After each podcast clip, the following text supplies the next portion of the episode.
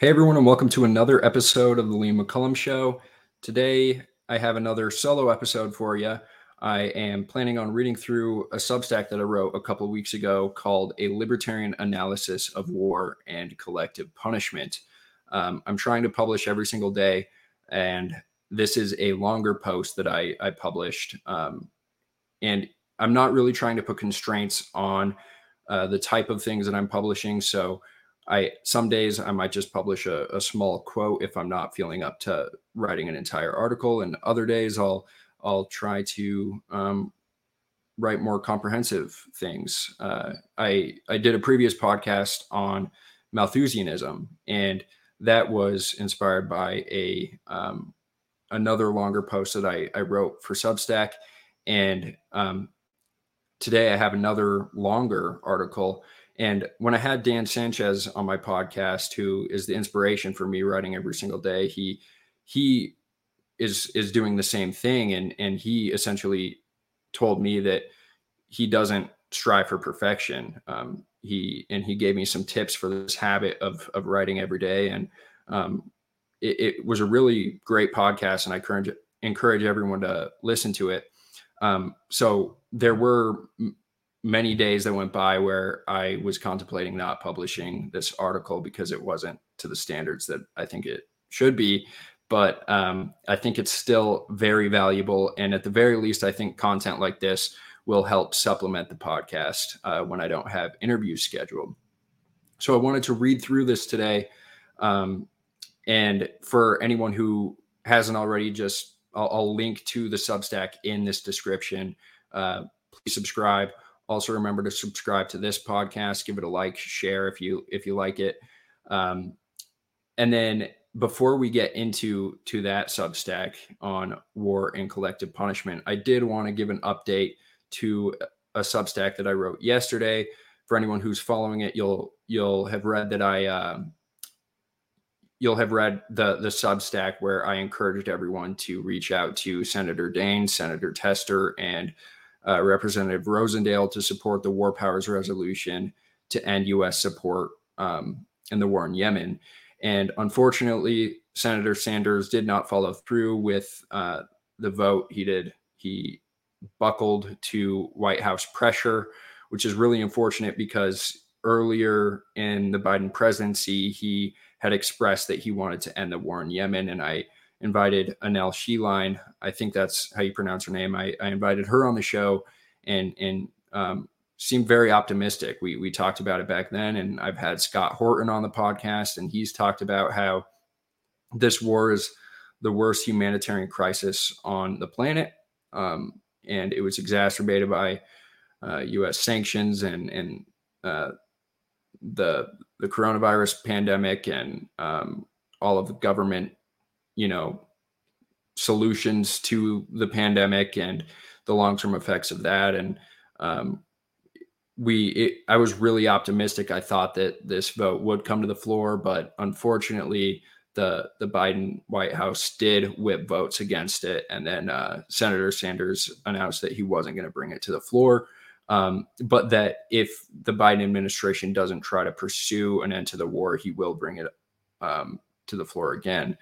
But it's unfortunate that it, that it didn't happen yesterday because fighting is still going on um, on the ground in Yemen, even though there there was a ceasefire. The, uh, it looks like the ceasefire has stopped. Um, I don't know if the blockade is still going on.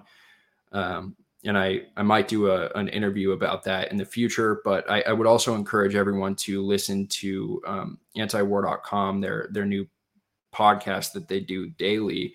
Uh, it's hosted by Dave DeCamp, and he just reads through the antiwar dot com blog uh, and updates you with, with the news. And I, I try to listen to that every day to stay up to date. Um, so yeah, I, I did publish an article yesterday encouraging everyone to uh, call um, Daines, Tester, and, and Rosendale to, to support this. And uh, unfortunately, the vote will not happen, but included in that that Substack is a quote, a, a very encouraging quote uh, by Representative Rosendale. I received an email from his office, and I included that quote in the Substack, where he essentially says that he does not support any um, funding for foreign foreign interventions, especially when civilians are are being harmed. Um, and he also expressed that he does not support sending weapons to Saudi Arabia. So we have at least one of our congressmen on board with with this sentiment. And for for people who don't know that, um, or, or who didn't know that Rosendale was was aligned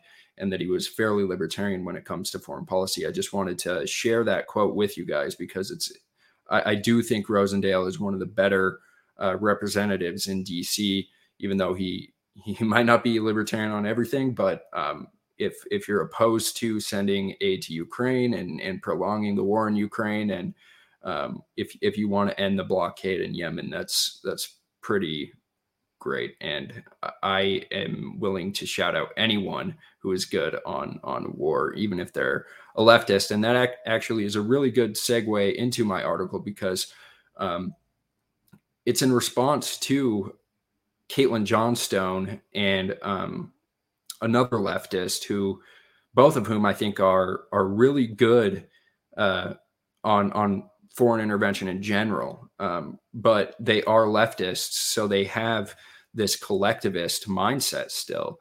They they aren't libertarian, um, and I think there are some serious consequences as a result. And um, even their outlook on foreign policy isn't perfect because because of this.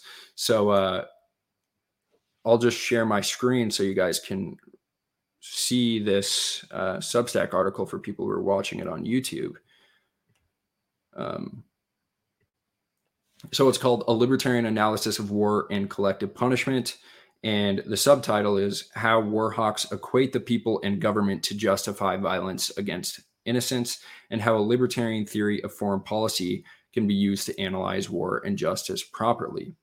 Um, and so I, I included a tweet by Caitlin Johnstone, who, who was responding to someone else, but she says, "We oppose that country's government, not its people," is the same line spewed by literally every warmongering neocon about literally every nation they've wanted to destroy. Um, so she she's saying that that this quote, um, or saying that we oppose the country's government and not its people, uh, there's nothing new being said there, and that's the exact same sentiment expressed by by war hawks when they wage. when they try to justify intervening in, intervening in a foreign country. Um, for instance, like in Iraq, uh, the Iraqi people need to be um, liberated from it, its government. Uh, so I, I just say that I, I disagree with Caitlin Johnstone on economics and many domestic issues, but she is one of the best non-interventionist voices on the left. But Her her criticism of conflating a country's government with its people comes from a very good place, because she's she's not trying to carry water for the war party, and, and she's trying to resist uh, doing so by by touting the same narrative. Um, and and that specific tweet is in response to uh, someone saying that that we need to support the people of China, and um, she essentially says that supporting the people of China and, and not their government. Um, yeah, so she's she's responding against the sentiment, really, that that somehow if if you are saying that you need to support the people of China and not their government, that that somehow means that the U S should also defend Taiwan against China militar- militarily. Um, so the, the tweet in, in that thread, she says, "It still amazes me how many people who fancy themselves anti-establishment critical thinkers will spend all day mindlessly regurgitating mainstream media lines about China." And then I say, I think Johnstone is is mistaken in completely dismissing the idea that we should separate the people and the government uh, just as a concept, and, and that there is a methodological reason to separate the two. Uh, because just like politicians and war criminals will separate the government and the people when useful, they will also conflate the two when useful. Um, and, and just because they uh, they separate um, the two doesn't necessarily mean that that we shouldn't um, also separate the two, but but do it for the right reasons. Um, so I say government officials will equate the people in their government to justify aggression against innocence and impose collective punishment on an entire country. And then in the article, I, I provide um, three clear examples of this, the first coming from the mouth of U S government officials, the second from an enemy of the United States, and the third from a current ally of the United States. And um, I say these three examples demonstrate the problem of collective punishment. A libertarian theory of foreign policy provides a lens to look at war and justice properly. And before I go on, um, after I wrote this article, a another example of a leftist equating uh, the people in, in the government or reacting against this, um, I, I saw it in, in an interview, and I, I just wanted to share this clip with you guys. Um, so at least this, I, I don't think this is necessarily the same, but it exposes this leftist problem of conflating uh, uh, the people and and their government um, in in general, and and why why we should separate the two. So whereas Caitlin Johnstone is saying um, that we we shouldn't uh, separate the two, or or she's reacting the to the idea that the people are not their government. Uh, this upcoming clip is a demonstration of exactly why I think we need to separate the two. So uh, these two examples um, are kind of uh, opposite poles that demonstrate the same point that I'm I'm trying to get at. Uh, so let me just share this really quick. It is a it's a clip from an interview um, or a panel with Clint Russell, who I've had on the show, Dave Smith, Jimmy Dore, and Craig Jardula. I think that's how you pronounce his name. Um, so, yeah, listen to what Craig says here. And I'll ask you a question, Dave, and then maybe, Jimmy, you can jump in after Dave gives his opinion if you have anything to add up. And then, Clint, why don't you back clean up and then give your, your opinion as well? Sure. Uh, because I've said this before. Um, Sometimes I feel the ideological handcuffs of the libertarians and the Libertarian Party can be a problem. I interviewed Scott Horton at uh, Freedom Fest, and I questioned him about whether or not he thought it was justified that Russia and Putin went into Ukraine. Because I am standing here, and I'm an anti-imperialist leftist. I don't believe in war as well. But I am also a realistic person about what's going on. And I don't think that the, the Russian Federation and Putin were left any choice. I heard you on Rogan, Dave, talk about the same thing. And you kind of had this whole mindset of like, hey, man, I'm a libertarian. I am anti-war. I don't want to get involved. But how can we say that Putin wasn't justified for going into Ukraine after eight years of the government being overthrown? You both mentioned on that last show you went on the Victoria Nuland situation. So I'd like to hear your point of view on that. And the reason why I'm bringing that up is because I think that kind of leads to inaction. If we stick to our ideologies where we can't be for any military intervention, after all these things have happened, how can we make decisions, you know, outside of what we honestly believe when it's necessary to make those decisions in foreign policy? Well, um, so I, I So your concern is being if there was too much anti-interventionism, like in Russia or something like that, so they wouldn't yes. support them invading Ukraine. Well, yes. Look, I mean, the, the the truth is, and this is an interesting position for me to be in because I'm always arguing uh, how you know America isn't justified in their interventions. But I, I think that Vladimir Putin, look, the the United States uh, foreign policy for the last thirty years, particularly toward Russia since the fall of the Soviet Union, has been just insane and reckless and evil and provocative at every single turn. Uh, they've certainly pushed Vladimir Putin. And um, at least according to um, William Perry, who is Bill Clinton's uh, Secretary of Defense, he said that Vladimir Putin is operating uh, under the, like he believes that there is an American policy to assassinate and overthrow him. And I don't know if that's true, but it wouldn't be that shocking, you know, if it was true. Um, and so that's the kind of the position we've put this guy in. But no, I mean, he's not justified in invading the Ukraine, because he's, I mean, look, man, I, you know, it's hard to get these estimates in the fog of war, but at least tens of thousands of innocent people have been slaughtered in the war. It's just, it's absolutely horrible. And the fact that he was, uh, you know, pushed by the most powerful, you know, power centers in the world does not, you know, like that. It, it's like, I think far too often people conflate people with their governments.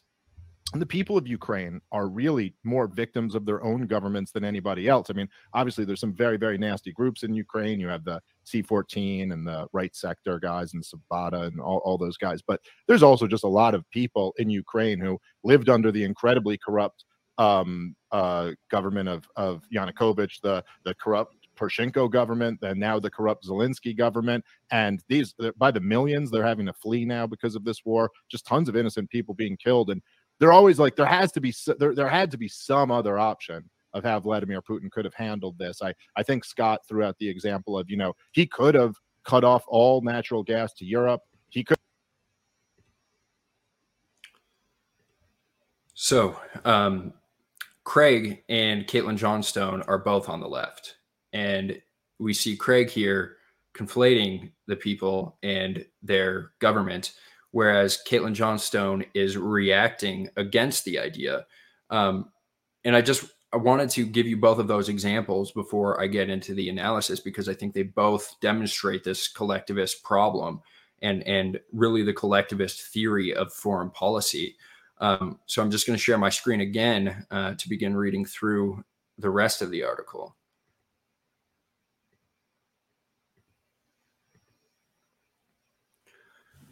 So as I say, there, there are three examples that demonstrate the problem of collectivist punishment. A libertarian theory of foreign policy provides a lens to look at war and justice properly. Um, so the first example I, I show is the U S b- bombing of Iraq. Uh, and this this was the first example I, I came across um, of, of government officials equating people in their government to justify aggression against innocents. And I say, let's look at when the United States conducted a strategic bombing on Iraq's infrastructure in nineteen ninety-one, specifically targeting electrical plants, oil refineries, and transportation networks. Um, the Pentagon, in a Washington Post article written in June nineteen ninety-one, acknowledged that the forty-three day assault severely impacted and harmed the civilian population and economy, and explained that they, quote, sought to achieve some of their military objecti- objectives in the Persian Gulf by disabling Iraqi society at large. So um, they're not just targeting the government and government officials that they they perceive to be guilty of crimes or whatever. They're they're imposing these these penalties on on society. Um, and I continue, the Air Force defended these bombardments in a press briefing cited in the article by blurring the lines between the Iraqi people and the Iraqi government. Um, so this is a quote from an Air Force officer. Uh, well, actually, no, this is, this is a quote from the New York Times article or the Washington Post article. Um, it says, among the justifications offered now, particularly by the Air Force in recent briefings, is the Iraq is that Iraqi civilians were not blameless for Saddam's invasion of Kuwait. Quote, the definition of innocence gets to be a little bit unclear, said a senior Air Force officer, noting that many Iraqis supported the invasion of Kuwait. Quote, they do live there, and ultimately, the people have some control over what goes on in their country, end quote. And I say, and since the lines were blurred, they also justified the harm imposed on Iraqi citizens. Um, now, at the time, a Harvard Health team, um, according to that Washington Post article, reported that the lack of power, fuel, and transportation due to the United States-approved economic sanctions and the Air Force bombardments resulted in epidemic levels of cholera and typhoid, which are caused by lack of clean water, and predicted that at least one hundred seventy thousand children under five years of age will die in the coming year from the delayed effects. So at, at the time of this nineteen ninety-one article, that was the prediction. Um, and according to nineteen ninety-five W H O data, the diet of the Iraqi population was at semi-starvation levels at the overall availability of and the overall availability of calories decreased by sixty-five percent, and Iraq was only receiving twenty-five percent of the needed red meat and poultry, forty percent of cereals, ten percent of fish, and ten percent of sugar. Um, and, and these were the intended effects.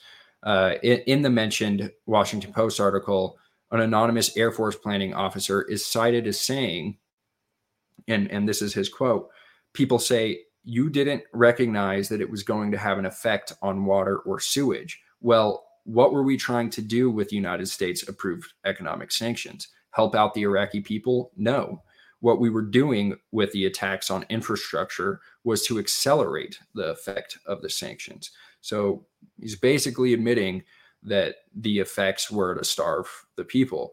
And in an infamous nineteen ninety-five report that has, has since been contested, Um, the U N reported that a half million children died as a result of the sanctions and bombings. Um, and a more conservative estimate puts that number at around three hundred thousand.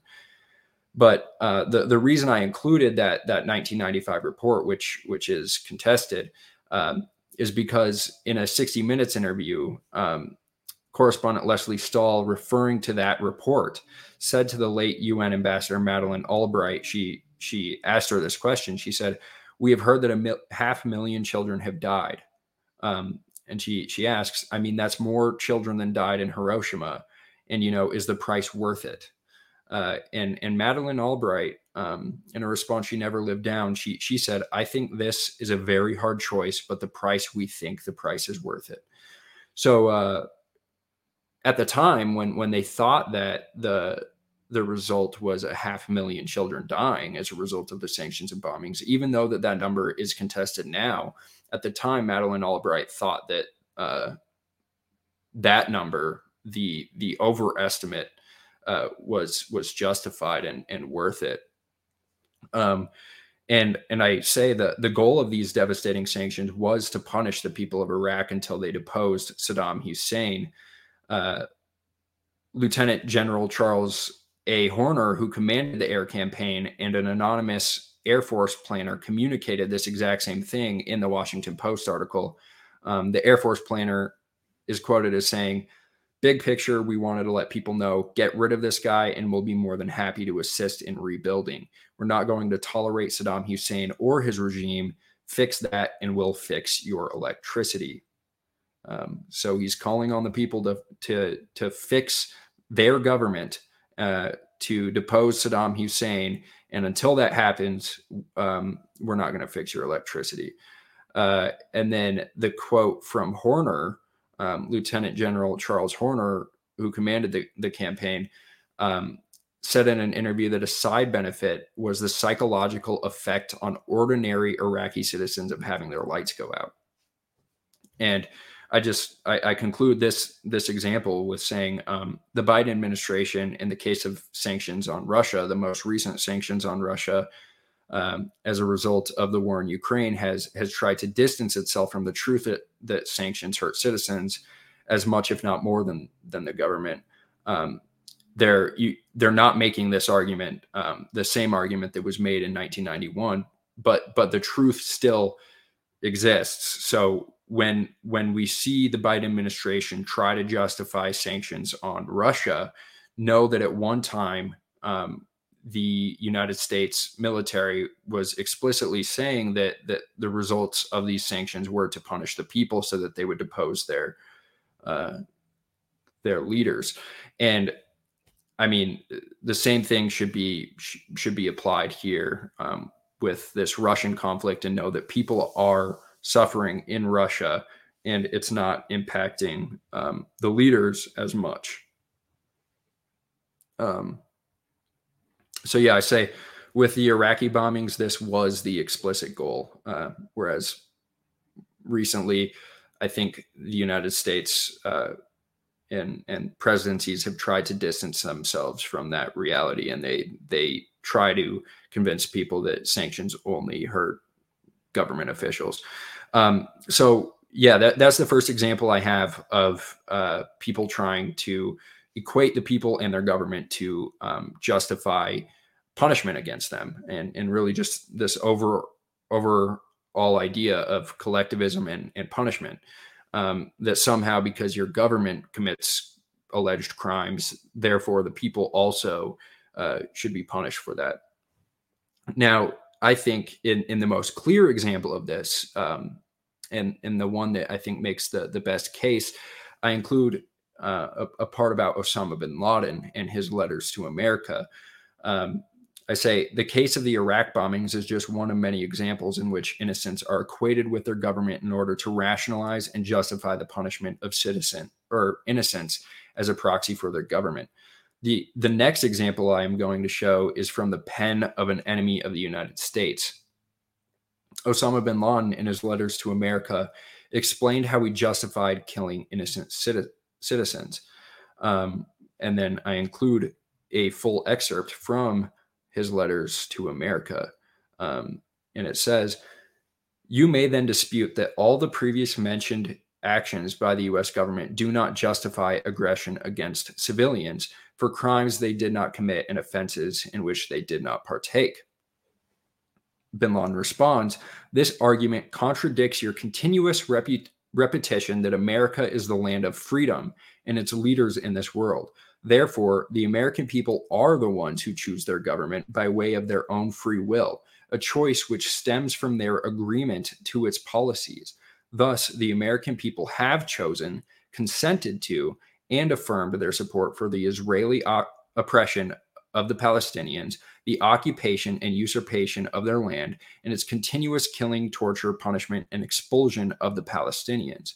The American people have the ability and choice to refuse the policies of their government and even to change it if they want."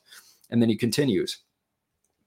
In, in point B, he says, "The American people are the ones who pay the taxes which fund the planes that bomb us in Afghanistan, the tanks that strike and destroy our homes in Palestine, the armies which occupy our lands in the Arabian Gulf, and the fleets which ensure the blockade of Iraq. These tax dollars are given to Israel for it to continue to attack us and penetrate our lands. So the American people are the ones who fund the attacks against us, and they are the ones who oversee the expenditure of these monies in the way they wish through their elected candidates." Point C, also, "The American army is part of the American people. It is the very same people who are shamelessly helping the Jews fight against us." Point D, he says, "The American people are the ones who employ both their men and their women in the American forces which attack us." Point E, he says, "This is why the American people cannot be not innocent of all the crimes committed by the Americans and Jews against us." And point F, bin Laden says, "Allah, the Almighty, legislated the permission and the option to take revenge. Thus, if we are attacked, then we have the right to attack back. Whoever has destroyed our villages and towns, then we have the right to destroy their villages and towns. Whoever has stolen our wealth, then we have the right to destroy their economy. And whoever has killed civilians, then we have the right to kill theirs." And then when, when bin Laden was asked how he justified killing innocents in an interview with Al Jazeera, he said, "We kill the kings of the infidels, kings of the crusaders, and civilian infidels in exchange for those of our children they kill." Um, and I just italicize and bold "they" because, uh, again, he he's saying that the the um, the civilians also kill these people. And then I include the full quote, but I don't think it's necessary here, other than that he just says, um, "The men that, that God helped attack on September eleventh did not intend to kill babies. They intended to destroy the strongest military power in the world." Um, he, he's responding uh, um, to the idea that that he killed civilians, and he's saying essentially that um, the the babies were were just um, you know they they were a result of trying to actual actually take down um, military. Uh, the military power, not kill innocents, um, which is the same justification you hear from neocons. It's it's like, well, why was an innocent killed? Well, you know, they were holding innocents as hostage. So when we bombed this this hospital, uh, it's because they they um, put up military barricades within the hospital, and and and they're using innocents as shields. Um, so it's it's the same exact justification. Um, that that we make. Um, And and then the final example, the final foil that I include in, in the article is Zelensky um, regarding Russians. And I say, in a more recent example of government leaders calling for collective punishment of citizens and government officials alike, Ukrainian President Vladimir Zelensky said that all Russians are responsible for the war and should be barred from Western countries. In an interview with the Washington Post, he said, "Whichever kind of Russian, make them go to Russia. They'll understand then. They'll say, this war has nothing to do with us. The whole population can't be held responsible, can it? But it can. The population picked this government, and they're not fighting it, not arguing with it, and not shouting at it. Don't you want this isolation? You're telling the whole world that it must live by your rules, then go and live there. This is the only way to influence Putin." Um, so, I mean, pretty explicitly saying, no, the, the whole population can be held responsible. Um, so I just wanted to provide three uh, examples um, that I think together are compelling, because we have the United States saying it, we have an enemy of the United States, and then an ally of the United States, all, all using this theory of collective punishment, um, as I call it in this article. Um, And just regarding Zelensky's quote really quick, uh, I mean, this totally contradicts the the other reports we hear from uh, Western media that Putin is um, jailing anti-war protesters and also sending anti-war protesters to the, the front of the lines to fight in Ukraine. Um, so the, the idea that that the whole population is is responsible, and that the whole population also picked the government. Uh, the whole popu- population is not shouting at it, is not arguing with it, as he says, uh, and that they all want to abide by Putin's rules is is ridiculous. Um, so then I, I continue. Um, of the three examples mentioned above, the Osama bin Laden quote presents itself as the clearest example of the philosophy that equates government with its people, and therefore it is the, the one most worthy of responding to it in full. Um, I think I think that's the case because it's pretty lengthy, and he he offers philosophical arguments as to to why uh, he he equates the two. Um, so he he explicitly justifies the killing of innocents because, in his view, the United States people are the U S government. The U S government is of the U S people, and being that the U S is a free country, the U S population also chooses its government and therefore also consents to the violence he accuses the U S of perpetrating. And I say we need to examine the foundation of his view, which is a collectivist theory of justice and of war, and a false belief that all people have consented to their government's actions merely by living in the geographical territory of said government. Um, additionally, putting aside the question of the truthfulness of his accusations of violence, bin Laden's quote should lead us to question the philosophical issue of democracy and whether a whole population can really be understood to choose its government in the sense that all can both legally and philosophically be considered responsible for a government's actions. That is, I guess, if if fifty-one percent of a country support a policy, does that mean that the the other forty-nine percent are also um, in agreement with it? Uh, and and I I really try to tackle that that idea in the rest of the article. So in the next portion of of the article that I titled "Toward a Theory of Peace," um, which is the title of an article by Dan Sanchez in uh, the Foundation uh, Foundation for Economic Education, uh, I say libertarian theory can help us investigate these assumptions and build a proper libertarian theory of war. In his essay "Toward a Theory of Peace," Dan Sanchez argues that libertarianism's aim is peace, while the collectivist theory of justice only perpetuates war. Libertarianism, Dan says, holds agents of the government to the same moral standards as everyone else, and so it rightly looks upon war as mass murder, violating the individual right to life on an industrial scale. Libertarian philosophy is not necessarily a call for pacifism, though. It doesn't prohibit all force. Rather, it permits defense and prohibits aggression. Dan writes, "Liberty does not pr- preclude force, but aggression, which is the initiation of force. And war always entails aggression. The term war is almost never used to describe the selective pursuit of justice targeting specific individuals. Wars target not specific perpetrators to make specific victims whole, but whole populations for obliteration and conquest. Um, so Dan's pointing out that there there is a, a right kind of justice which identifies specific perpetrators uh, and, and seeks justice to then make specific individual victims whole, um, not entire populations. Uh, and then I continue in the article, liberty then does not prohibit the pursuit of justice against individual perpetrators who commit violence, but instead liberty prohibits the collateral damage that comes with war, even if it is incidental and not the intent of war. The reasons for liberty's opposition to this col- collateral damage are twofold.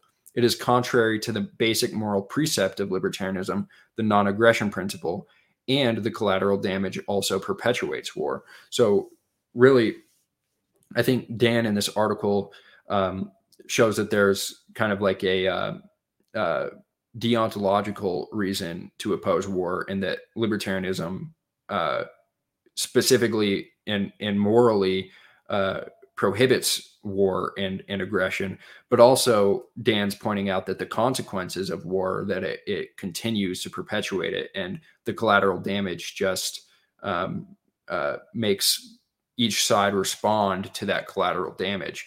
Uh, so, for instance, if if um, the the example I think of is when uh, a Shiite group attacked a U S embassy in, I think it was Iraq, and um, I think this was involved in the, in this the whole uh, Soleimani fiasco and and part of the justification for killing Soleimani. Um, But then we retaliated because of that and launched strikes into into Iraq, I believe. And then, but but that whether the the facts are correct there, I think that demonstrates the point. Just like if if someone kills our civilians, then we respond, and and there's just this back and forth. And Dan says in this article that such collective punishment is antithetical to the individualistic notions of justice that are essential to the philosophy of liberty. Libertarians are. are well familiar with how pernicious collectivism is when it comes to domestic affairs, yet its per- perniciousness does not stop at national borders. International collectivist violence is just as pernicious as the domestic ver- variety.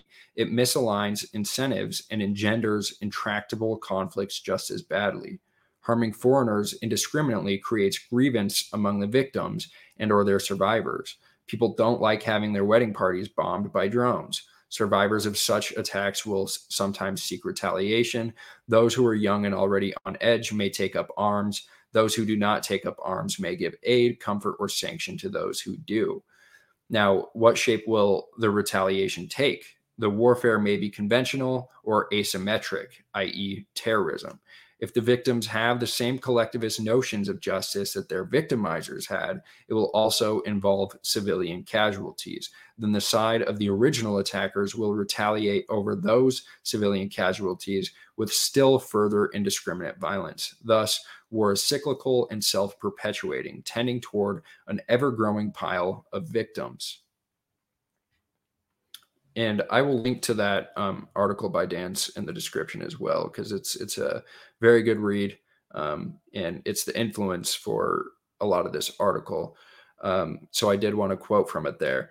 Uh, but I, I continue in another part of the article titled A Libertarian Theory of War. And I say we, we can derive from the message of liberty expressed above two principles that set the libertarian theory of peace and war apart from collectivist theories of peace and war.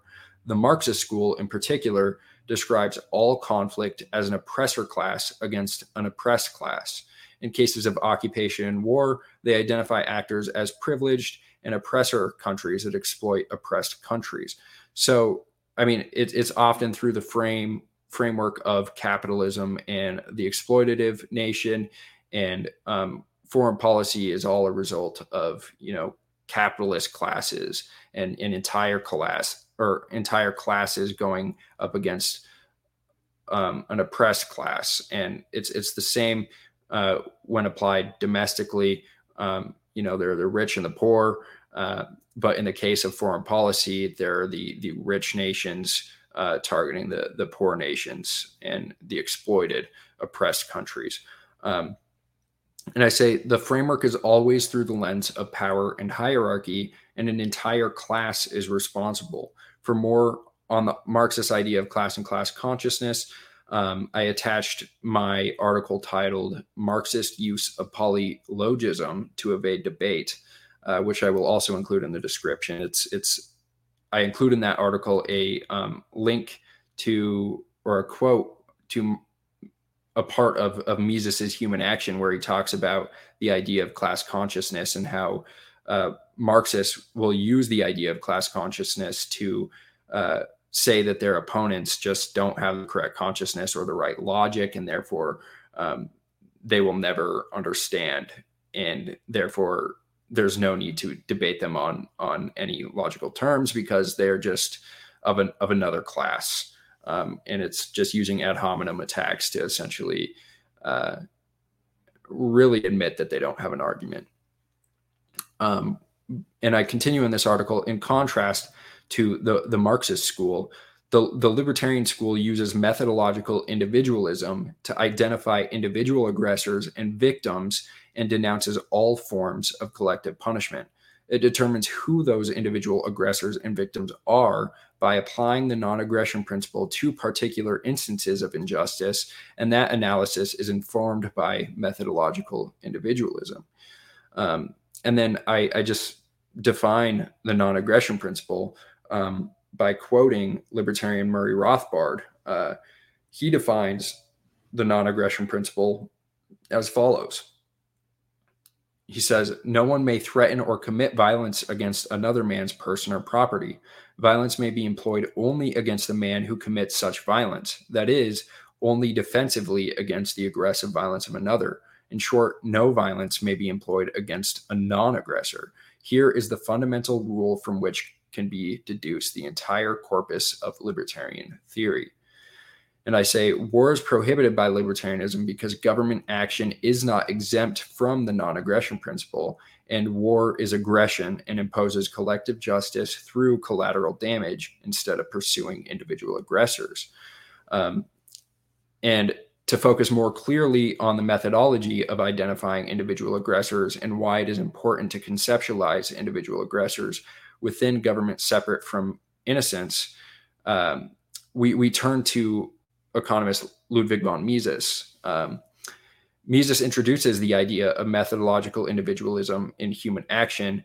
And I quote, I, I quoted the entire excerpt from Human Action in, in another post uh, that I link in this article.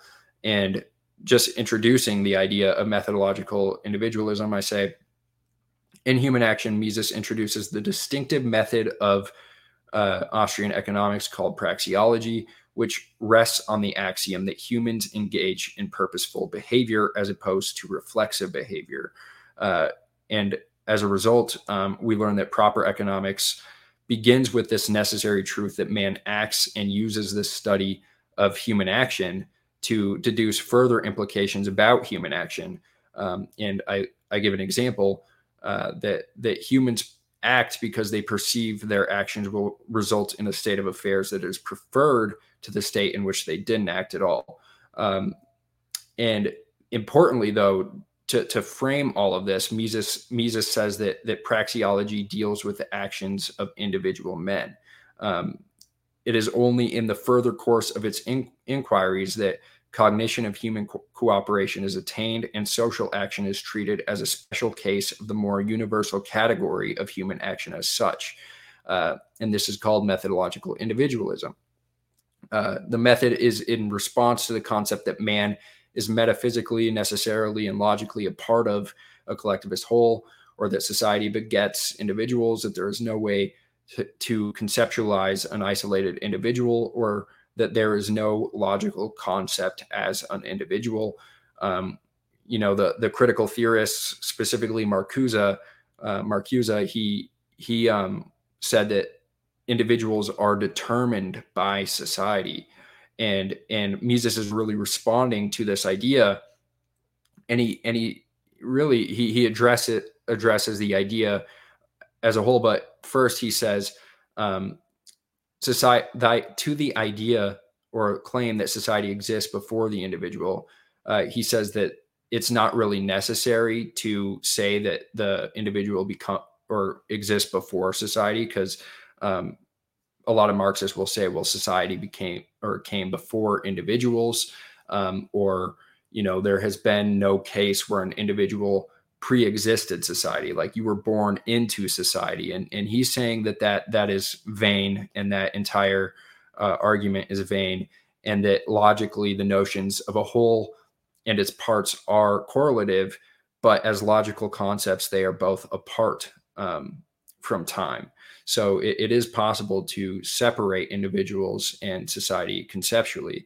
And Mises doesn't outright reject the idea that there are such things as collectives. Um, on the contrary, Mises is developing methodological individualism uh, to explain social collective behavior. And he says, methodological individualism, far from contesting the significance of such collective wholes, considers it as one of its main tasks to describe and to analyze their becoming and their disappearing, their changing structures and their operation, and it chooses the only method fitted to solve this problem satisfactory or satisfactorily.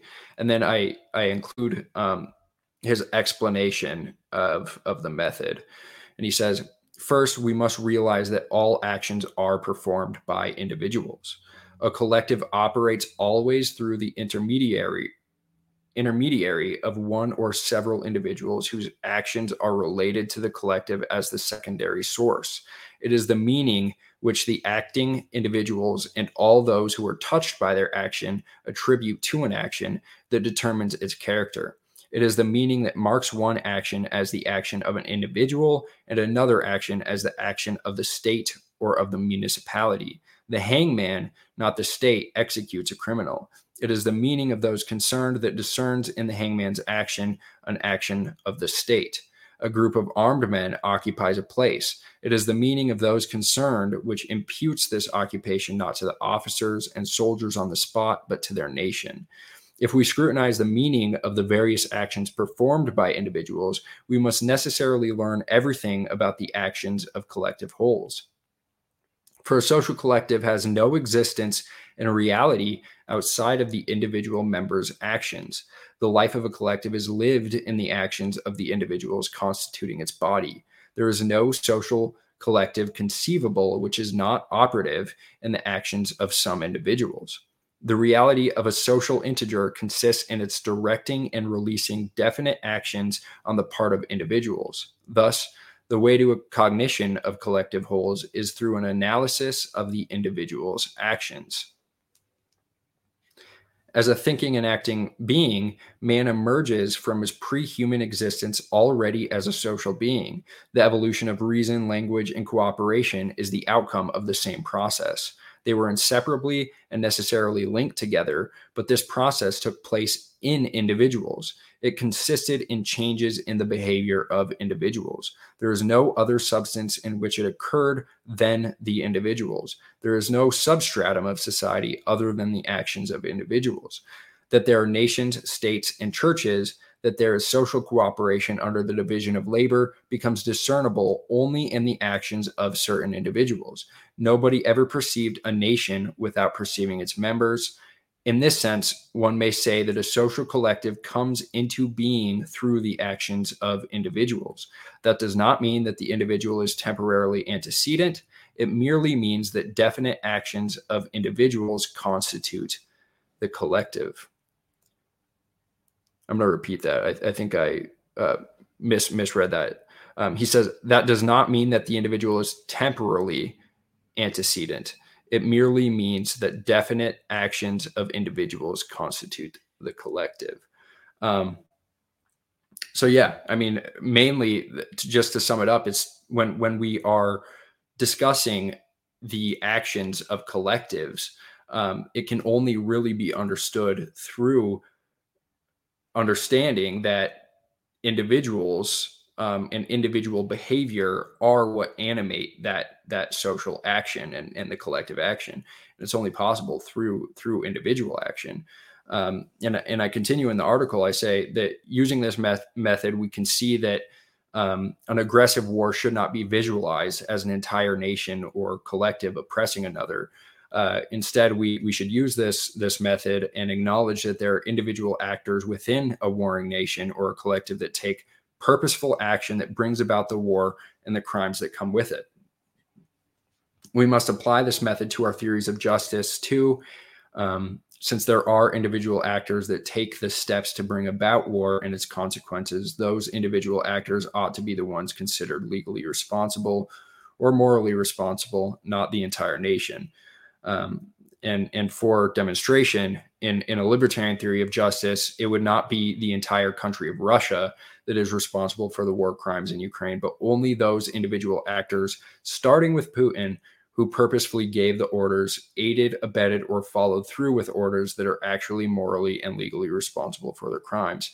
Um, and, and I just conclude that uh, we, I say, however, we find that our governments of today are intellectually lazy. They they take the quick and easy option of labeling all in one country as responsible, and they refuse to seek out any semblance of justice with precision. And as a result of this asymmetrical response of killing innocents as proxies for actual guilty parties, the governmental officials who might have originally identified and, and were potentially responding to legi- legitimate instances of aggression by another government, Uh, they they become aggressors themselves when when they pursue asymmetrical uh, justice and response. Um, so in I, I continue responding to uh, bin Laden's accusations in particular, uh, specifically pertaining to his idea that that all of the American people consented to the the government and therefore the the war and the crimes of the government. Um, and I say we, we must return to those accusations uh, that the that all of the United States consented to and are therefore responsible for the crimes of actors within the government. Um, and Osama bin Laden makes two primary arguments for why the people of the U S are responsible and worthy of punish, punishment for the alleged crimes of the U S government. And the, the first is of, of voting. Um, he, he says something to the effect of that Uh, the, the U S is a free or democratic country, and the people voted for the U S government, and therefore they are responsible for the actions of the U S government.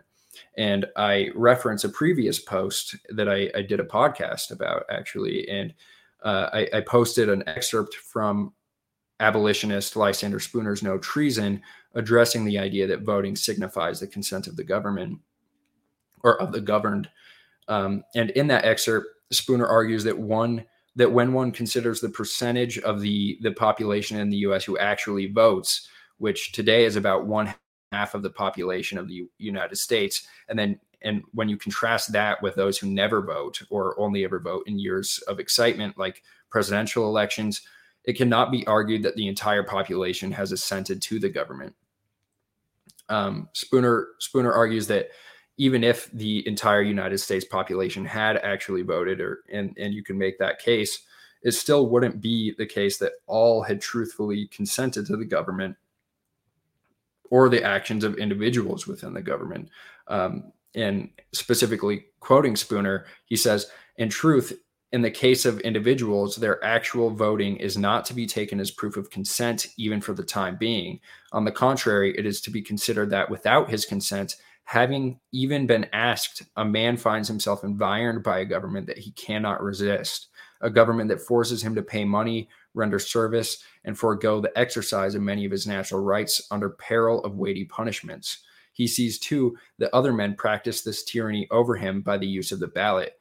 He sees further that if he will but use the ballot himself, he has some chance of relieving himself from this tyranny of others by subjecting them to his own. In short, he finds himself without his consent so situated that if he if he used the ballot, he may become a master. If he does not use it, he may become a slave, and he has no other alternative than these two. In self-defense, he attempts the former, His case is analogous to that of a man who has been forced into battle where he must kill others or be killed himself.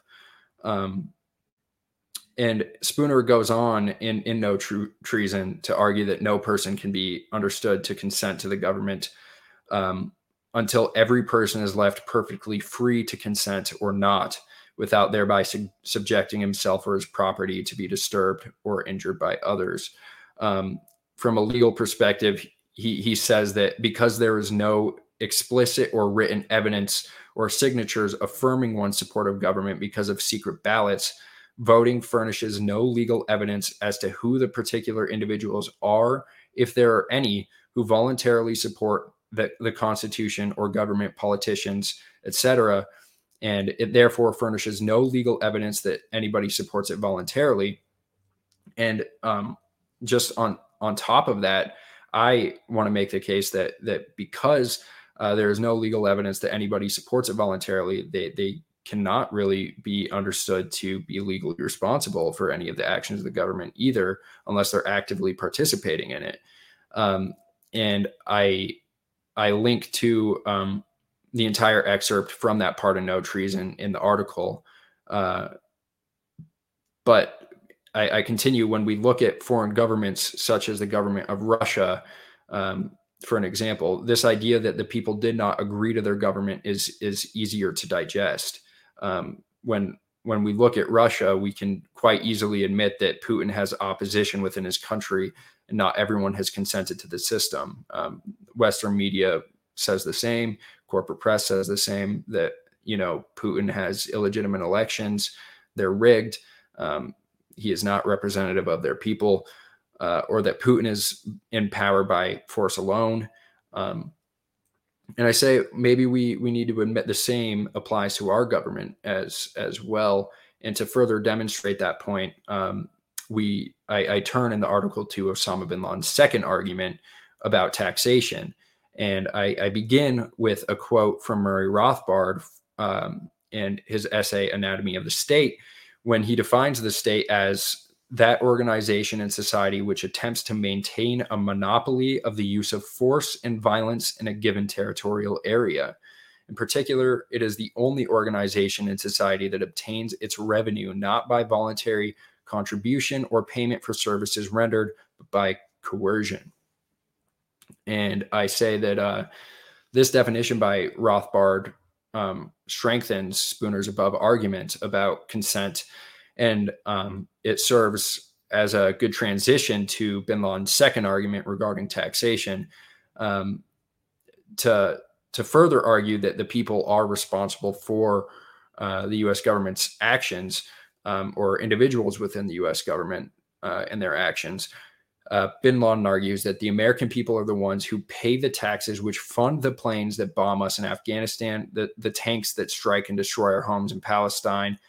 Um, and then he concludes, so the American people are the ones who fund the attacks against us, and they are the ones who oversee the expenditure of these monies in the way that they wish through their elected candidates. Um, and I, I say, in, in conjunction with the, the previous quotation from Spooner, Uh, libertarianism's answer to this argument is is very simple. Uh, as indicated in Rothbard's above quote, or earlier mentioned quote, um, libertarianism regards all taxation as theft, and taxation is not the voluntary giving up of, of one's money uh, to a charity. In, instead, people are required to pay taxes by force, and if someone refuses to pay taxes, they may be audited, their property may be stolen without due process, and they may be imprisoned. And if they resist imprisonment, they may they may be killed. Um, and I should have included in here, or uh, maybe linked to um, the the story of Irwin Schiff, Peter Schiff's father, who who I believe was a political prisoner for advocating um, and advocating that the income tax was illegal and that it was unconstitutional, and he refused to pay it, and he he died in prison. Um, just as an example of, of what happens if you don't pay your taxes, and, and to the argument that people do it willingly.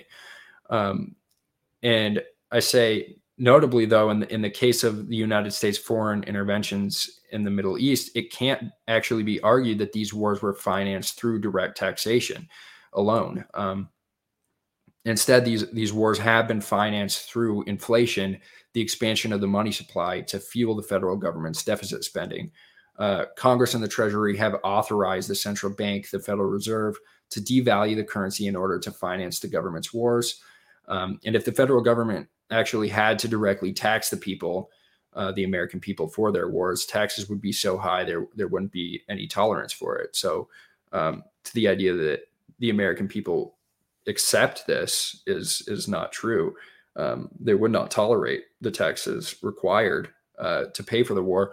And as a result, we are, what are we, thirty-one trillion dollars in debt? I'm, I'm sure it's above that now. Um, and this is because the, the government has yearly deficits in which they have to, uh, the, the Treasury has to issue bonds, and the Federal Reserve buys those bonds to give the federal government money to pay for their wars. And it continues to go in debt. Um, and it's all fueled by inflation and the the printing of money and the devaluation of of the dollar.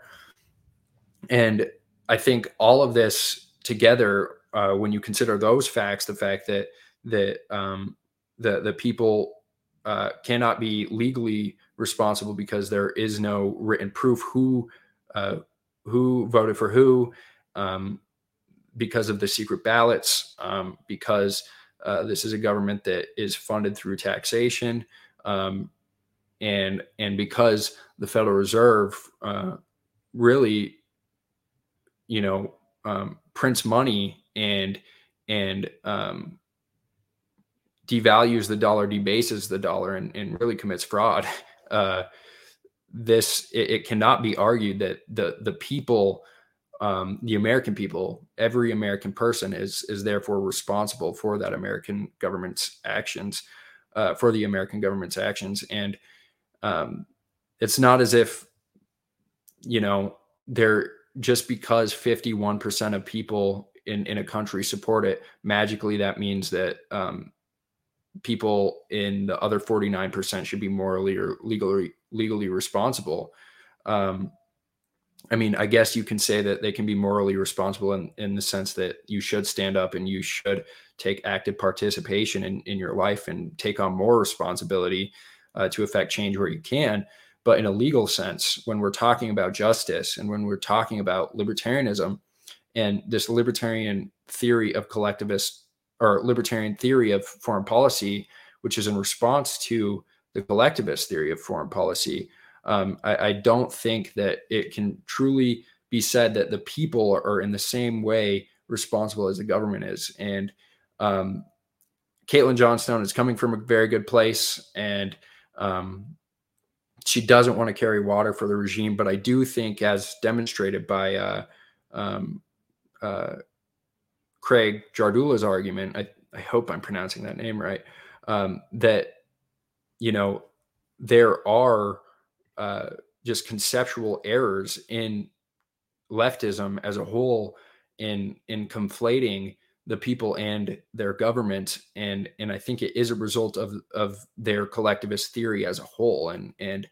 um, you know, later in that interview, uh, with, with Dave Smith, Jimmy Dore, um, Craig and, and Clint Russell, he, he makes the argument, Craig makes the argument that, uh, you know, they, they, they transition to the topic of healthcare, and they're like, well, why can't a wealthy nation and why can't their people support, or the government support their people? Like, like taxation, he argues, is not theft. It's, it's the sharing of the people's wealth and the, cor- the correct uh, distribution of it. And um, essentially argues like, it's, it's not theft. It's, it's uh, all the people's money.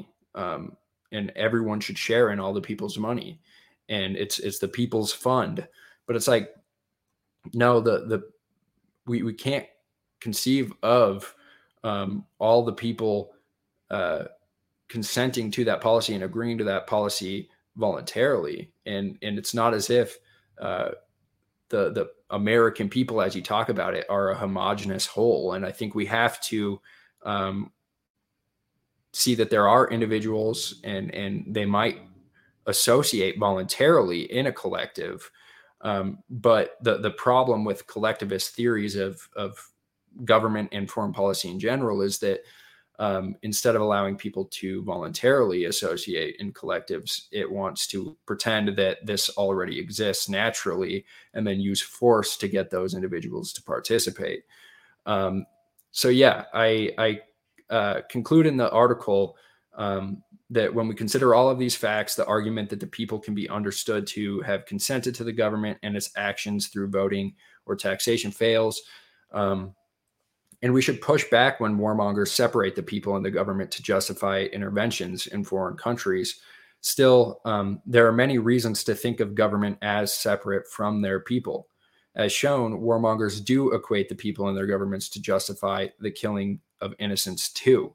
Uh, Caitlin Johnstone, she she resists the idea of separating the two because warmongers do this. And I think I've demonstrated that they also do the exact opposite. Um, they they will equate the people when when uh, beneficial, and they will separate the people when beneficial. So instead, I propose that we we just are correct and we do separate them because they are separate, and there are individual actors that that use purposeful action Uh, to attain their own goals, and they are responsible for the actions that they take. And we should necessarily and, and conceptually uh, separate the people and their governments and the guilty and the innocent, and uh, use methodological individualism, the non-aggression principle, uh, and, you know, just accept the truth, but then do it correctly. Where, whereas the government uh, separates the people for, um, in the means to injustice, I think we should we should do it uh, and orient it towards justice. So I, I conclude the article with, instead, we should use the libertarian theory of justice and peace to identify individual aggressors and victims and denounce all forms of collective punishment and war. I hope you guys enjoyed that. Um, I want to continue to Uh, do stuff like this, write longer articles. I have another idea um, that I that I'm working with just in my head. Uh, nothing on paper yet, um, but I hope to do another long form podcast, just reading through my Substacks. Um, and I I hope you all subscribe. I'll I'll link to it in the description. As I said before, uh, I read through it.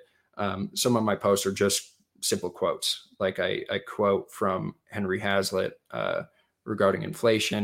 Um, I, I have quotes from um, Bastiat about the state, and uh, popular quotes like that. And I hope you, you subscribe to me there, and I hope you subscribe to me on YouTube, um, and all the other podcatchers. I'll link to those in the description as well. Uh, and follow me on social media. I'll, I'll put my link tree in, in the description so you can find all my social media platforms. Also, uh, remember to check out uh, the new podcast that I'm managing called Ask an Austrian through the Libertarian Party Mises Caucus. Um, the concept of the show is that we we bring on Austrian economists or people associated with the Austrian school to talk about libertarian theory and Austrian economics and answer your questions that, that you can submit through um, our website. So I'll, I'll link to the website as well as the podcast. Um, And I've actually linked to the playlist uh, for the podcast on my channel. So you can, if if you aren't subscribed to the Mises Caucus uh, on, on YouTube and, and you want to quickly just go over to that playlist, you should be able to find it on my homepage uh, on, on my channel. But I would recommend that you subscribe to their channel so you, so you get updates. Um, but yeah, uh, subscribe everywhere, uh, share this if you liked it. Uh, also comment, let me know uh, if, if you appreciate stuff like this. Give me any advice, how you would um, respond to Caitlin Johnstone, if you agree with me, any feedback in general. Um, I, I appreciate it. But thank you guys so much, and I'll, I'll see you next time. And I hope you have a good um, Christmas and uh, Merry Christmas and a Happy New Year. Um, I might release one more podcast before the new year, but if not, I'll see you then.